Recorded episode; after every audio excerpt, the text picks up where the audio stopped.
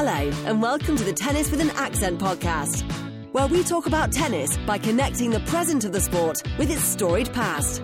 Be it the nuanced unpacking of the individual stories, long form interviews, or the detailed tour level analysis, we have you covered. Hello, everyone. This is an incredibly special uh, and very different podcast episode. Uh, I think 10 days ago, when we recorded the last episode of Tennis with an Accent, Skip and I were on the phone and we accidentally told each other, or we learned that we both will be in Estoril in the same week to watch tennis.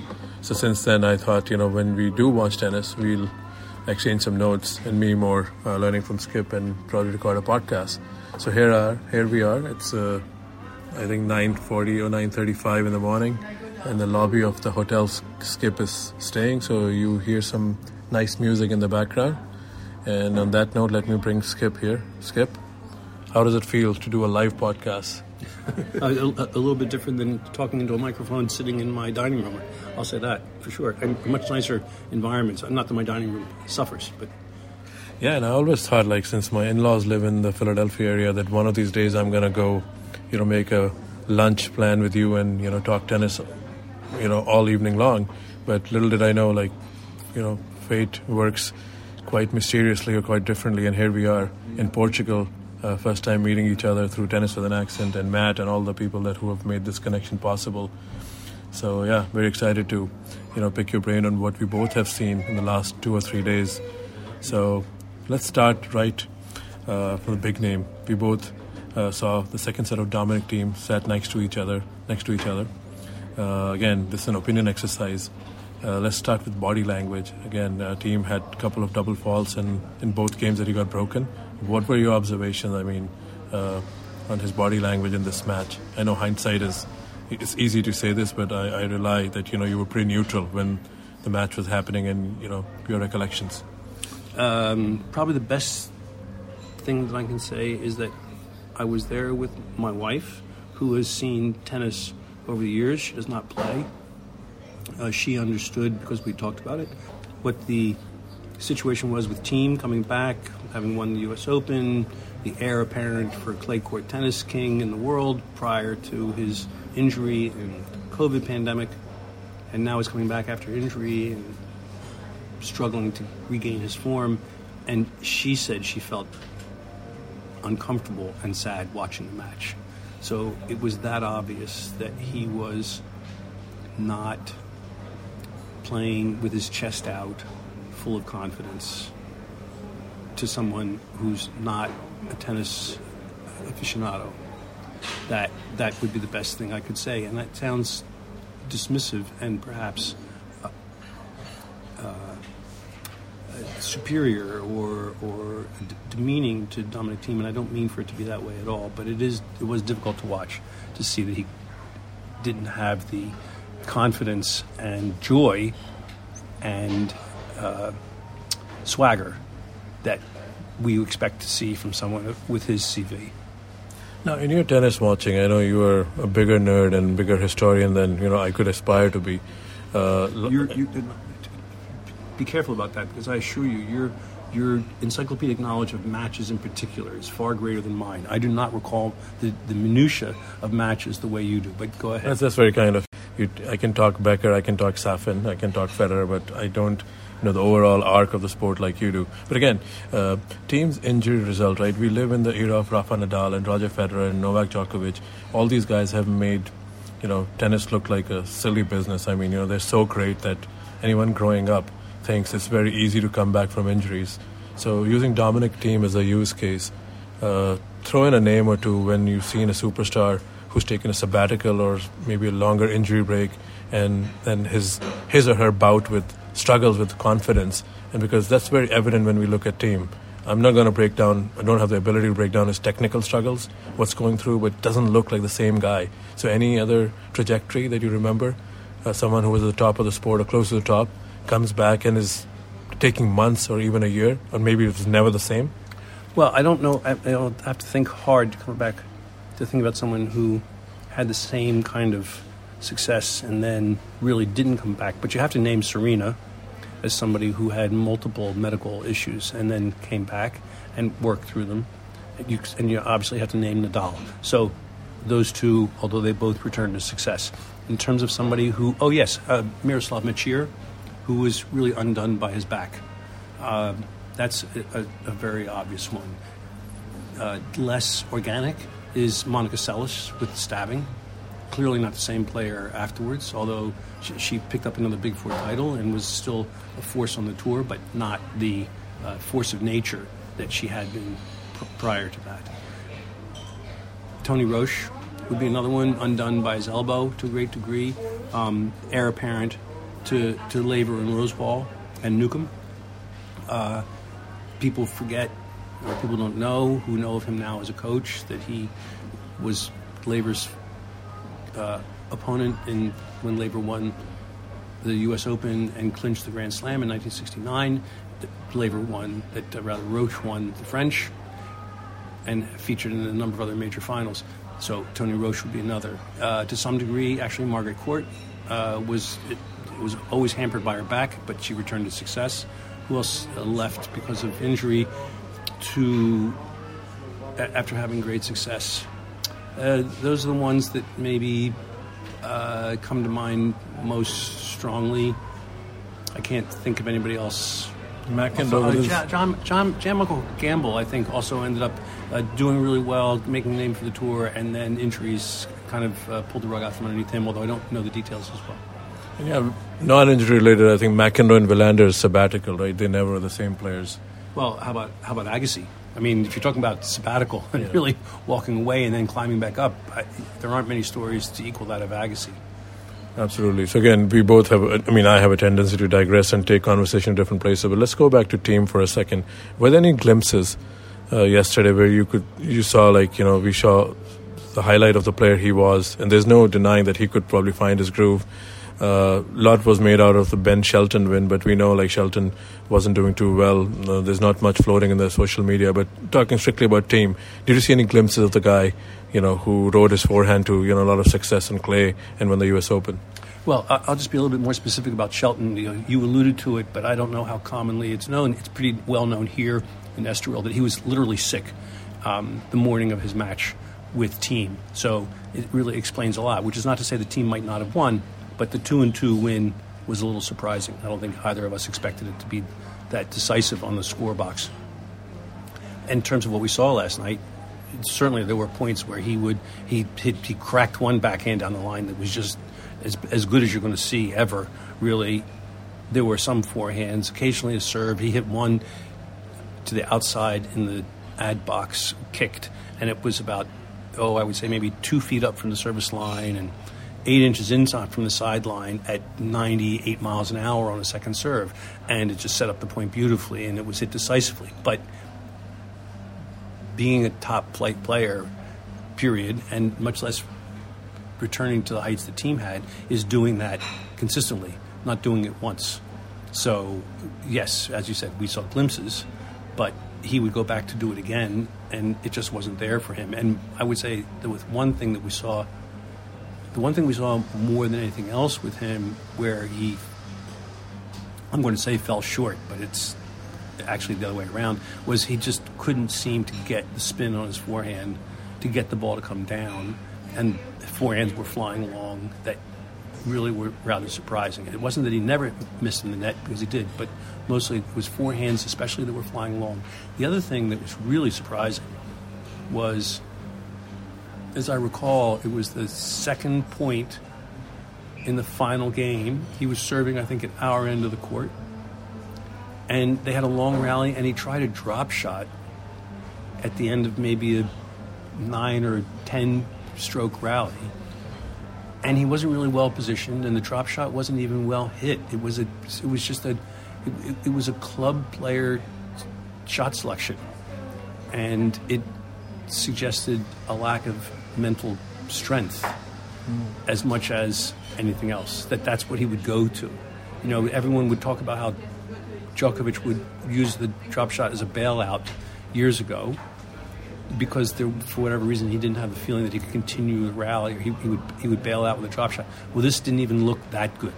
It was it was shocking for somebody of Thiem's background, really, and, and, and tough to watch because you just feel the, the, the lack of confidence emanating from him.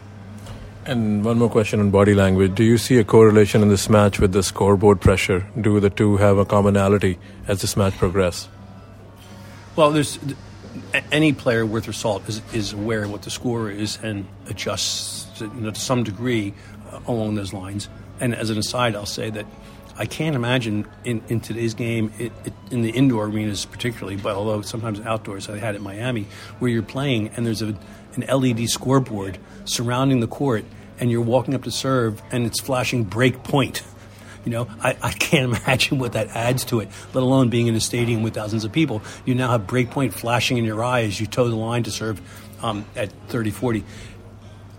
Um, I, yes, I think the scoreboard pressure certainly hurts. Uh, it's, if you're having problems with confidence and you're down 4 1 in the second set, having lost the first, the, score doesn't, it's, it's kind of hard to ignore the score. You know, when you're winning or you're playing confidently, the score is something that you, you, you are more able to take things a point at a time or a shot at a time.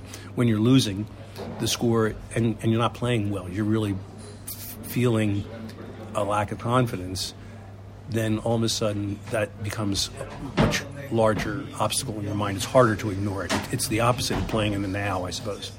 Mm, all right, so we'll move on to another player, uh, but uh, a quick shout to Thiem and his coach Massú, who was gracious enough to give me an interview despite his charge lost. Uh, and uh, those of you who've listened, uh, the reason I didn't ask about Thiem in uh, the interview because Massú told me, you know, he's okay to talk about his career and his coaching. But you know, since Thiem is in the tournament playing actively, we can't talk about the game for Thiem, and that's why you won't find much Thiem in that interview. Uh, but uh, me and Skip both, you know, would like many tennis fans to see Thiem come back to his uh, old self, and uh, there were some glimpses this week for sure.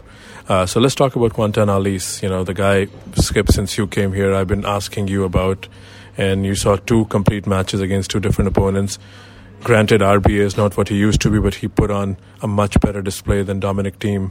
So, your first impressions on on the you know the, the tall Frenchman? You know, he exuded power, a lot of uh, touch.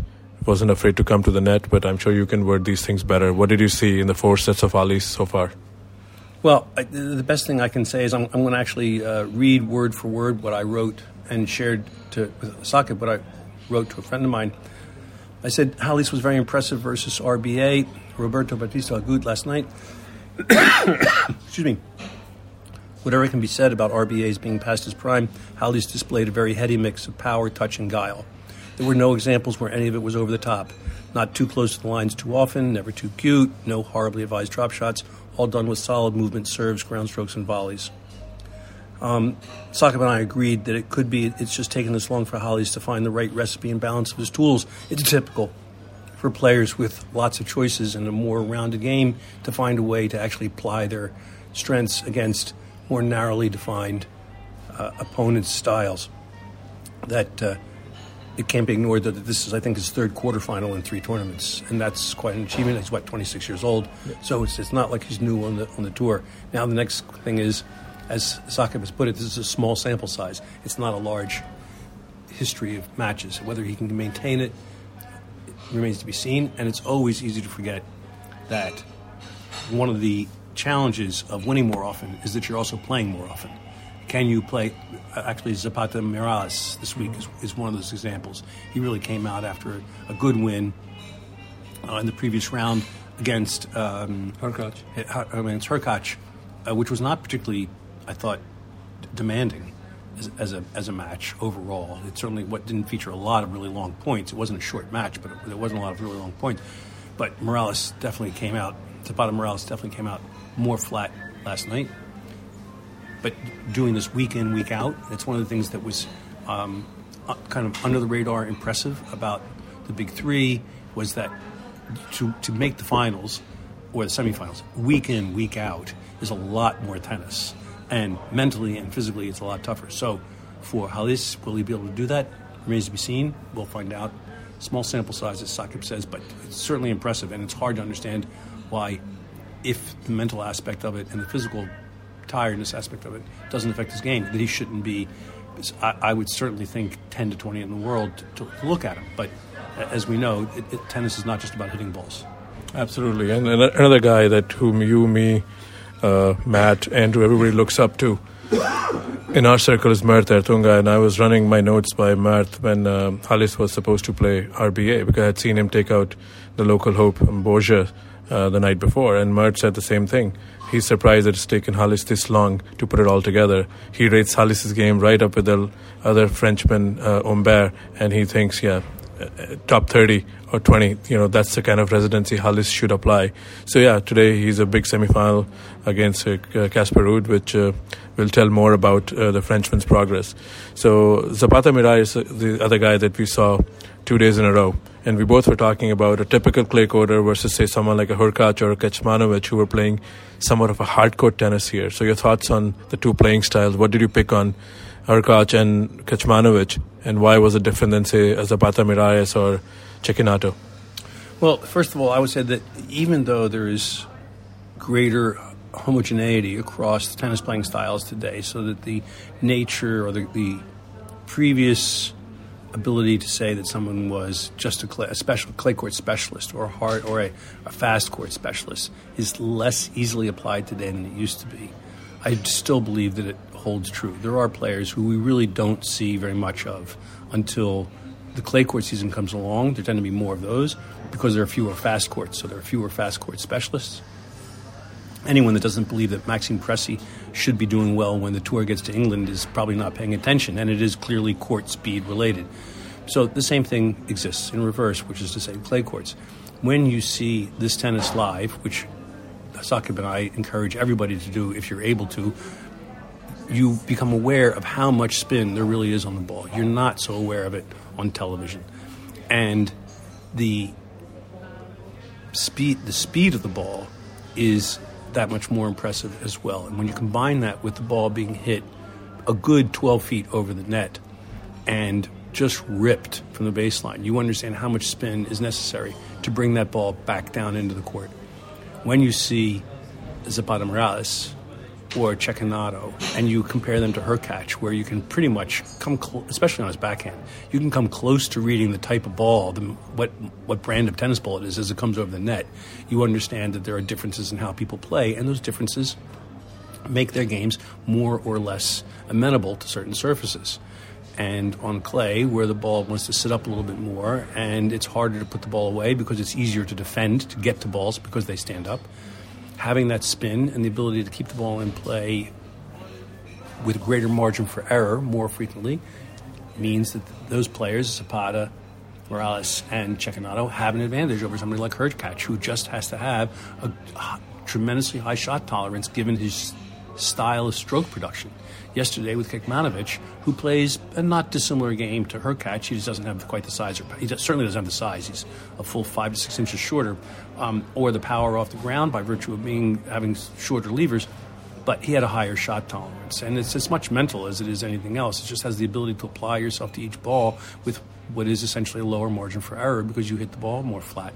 I think probably Kecmanovic hits the ball with a little bit more spin than Hurkacz, but nonetheless, certainly less than with Zapata Miralles or Cecchinato. With Cecchinato yesterday, we were just, not yesterday, I guess it was uh, Thursday. No, it was yesterday. It was yesterday. Yeah, uh, yesterday, yesterday, the day session. We were just uh, sitting with my uh, mate Graham. We were just astounded at the second serve kick serves. He was hitting the ball in the box, and if the, his opponent, if it hadn't been touched by a racket, it literally could have bounced up into the stands that were a good 30 feet from mm-hmm. the baseline um, after landing in the box. It was just an astounding amount of spin.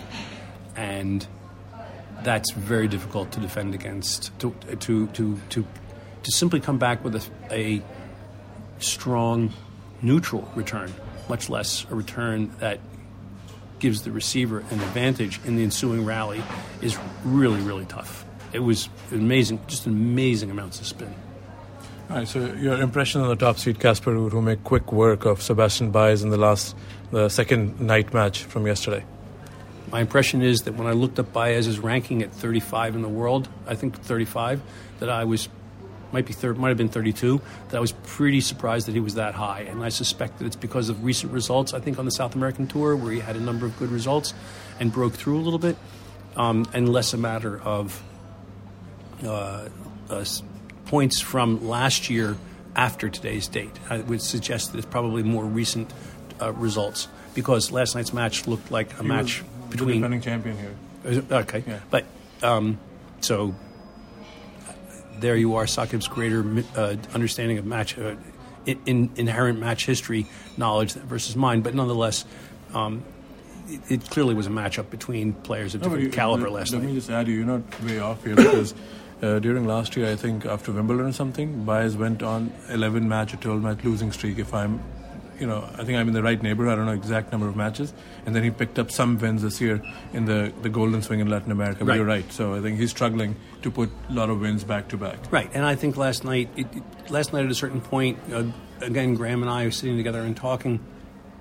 It felt like this is Baez was a player who recognized that he was playing somebody who was simply better than he was, and he was pulling the trigger earlier than he might have, or trying to hit the ball half again as close to the lines as he might otherwise have, because he had to do that, and otherwise he wasn't going to be able to stay in the match versus Ruud. And then, of course, we know that that's not a winning strategy, having to pull the trigger too early or hit closer to the lines than you might otherwise. And Ruud pretty routine him, I would say. Hmm. Certainly after the first set.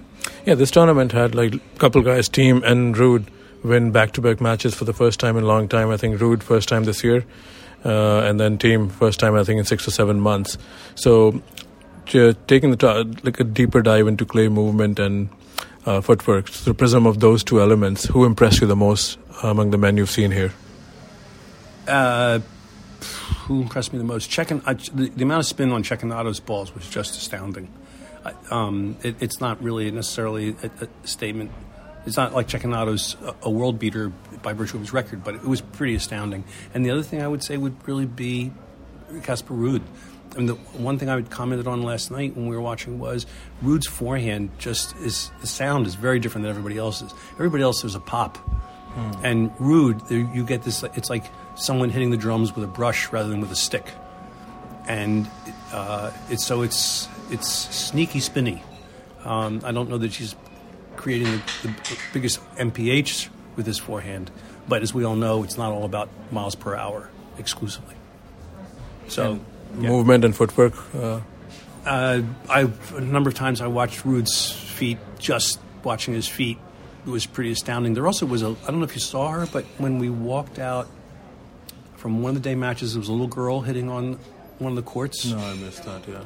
I'm, I don't know. She might have been ten with a guy who I don't know, father, coach. I don't really know. And we just so we just sat there and watched her feet for a couple minutes because this kid, kid had just feet were constantly hopping. And then I mentioned to Graham that there is a, a YouTube video that you should take a look at of Steffi Graf's footwork. If you put in Steffi Graf feet or footwork, and it's just her feet while she's hitting uh, on the hard courts in Las in Las Vegas because I know the courts. I've been there, and it's it's a beautiful thing to watch. It's just it's it's exhausting. I don't know how you could keep that up. She evidently did, and this little girl's feet really looked very much like that. Which is not to say that she's going to be Steffi Graf, but it, it was great footwork. Watching Ruud last night looked the same way. It was just constant short motion, um, the kind of thing that if you don't zero in on watching a player and their feet, and instead you're watching the point, you don't really get to appreciate. So it's a good point. It's a good exercise to do to do that to watch that way. Sure. So let's end this chat with making a couple of, uh, you know, looking forward to a couple of the semifinals. And by the time this episode is released, depending on, you know, uh, how my day is, uh, the results might be out or results may be close to be out. So Halys and Ruud. I'm, I picked Halys the last two matches against RBA and Thiem. I was convinced, you know, his level is going to outdo his opponent's level. But today I'm not convinced because I still think Ruud has a gear and keep Halys engaged in longer rallies. How do you see that matchup? The question for me in that is where Ruud is in his uh, feeling his feeling his his oats on clay at this point. I think that in a world where Ruud is playing well, I don't think Ruud has to play as well within his uh, parameters as Halys does in order to beat Ruud. I think Ruud has to, has to play better. Whether Ruud is at that level, at the point right now in his game or not, is another question. Experience matters. There's obviously a lot of pressure on Halys in this situation. He hasn't been here as often as Ruud, so how he'll deal with that. Again, back to Saqib's comment about small sample size so far with Halys. You don't know how he'll do when he's when, when, the stakes are larger. Of course, he's not yet having to beat somebody he's supposed to beat in the semifinals, but nonetheless, it's a situation he's less accustomed to than Casper Ruud. I would probably give I would give Ruud the, the edge here, but not as much as I would word Ruud playing at the top of his game coming into this. And you, you use the word pressure, which you know sometimes in this in this age, where we're fascinated by the Djokovic, Federer, Nadal, and Murray, and you know all the big names, uh, and usually we don't hear the word pressure in a 250 semifinal, and I, I believe pressure exists everywhere because Halys is making is on totally new grounds. You know, because of a deep run here, he misses out on the Monte Carlo qualies, I believe and then uh, he has to make more points to, for the ranking to go up, so he doesn't have to play qualies or he's in the short list of qualies. So again, uh, you know, playing tennis for money is always tough. Sometimes we just overlook so many facts. And let's let's bring the second semifinal: Cecchinato and Kecmanovic. What are you looking for there? I'm picking Kecmanovic uh, in in that match. How do you see that match? Um, I, I think it comes down to whether Kecmanovic can drive through the spin that Cecchinato's creating. It's you know is a more hardcore style of Kecmanovic able to be controlled against Cecchinato's more traditional these days clay court style. And it's not as if Cecchinato is not going to come in, and he served and volleyed some uh, previously, so he's able to show variety. I would give the slight edge to Kecmanovic here, but I would not be surprised if Cecchinato simply became a wall that Kecmanovic could not punch his way through with his more uh, piercing, uh, flat, more flat anyway, uh, ground strokes. But is a 55-45 looking at it? That's kind of the way I would see it. I don't. Th- I, I don't think uh, seeing either of them as the winner would surprise me. All right, so the last thing is even I'll weigh in. I'll go first, and then Skip can hopefully back me up or give you know his opinion. Estoril Open as the venue. I think a very scenic place. It's another Monte Carlo postcard kind of an event. So if you're planning uh, a clay vacation, watching clay court tennis, coming from even the U.S. wherever, I think I haven't gone to many locations outside the United States. This is my second clay event other being Roland Garros in 2016. That's a major, so of course a lot of mystique, a lot of aura there. But for this pure week, uh, I think this is a great venue. Uh, it's in Cascais, Estoril, a very scenic area. Uh, you know, you look at the Atlantic from a hotel, from the court, everywhere. It's just one of those places to come watch world class tennis. And it's a pity that now these tournaments are 11 day long Madrid and Rome and Estoril lost its place in the calendar, which was usually succeeding Monte Carlo. Now it's preceding Monte Carlo. So in the future, uh, they will struggle to get big names because after Miami, the top names will hone their skills as a practice week rather than come here. But you always have a Ruud or Hurkacz who are looking for some fine tuning. Uh, but I think it's a shame that uh, ATP uh, made those changes and this tournament uh, got impacted a bit. But uh, now I'm going to give to Skip his views on this facility and the field and the and the place.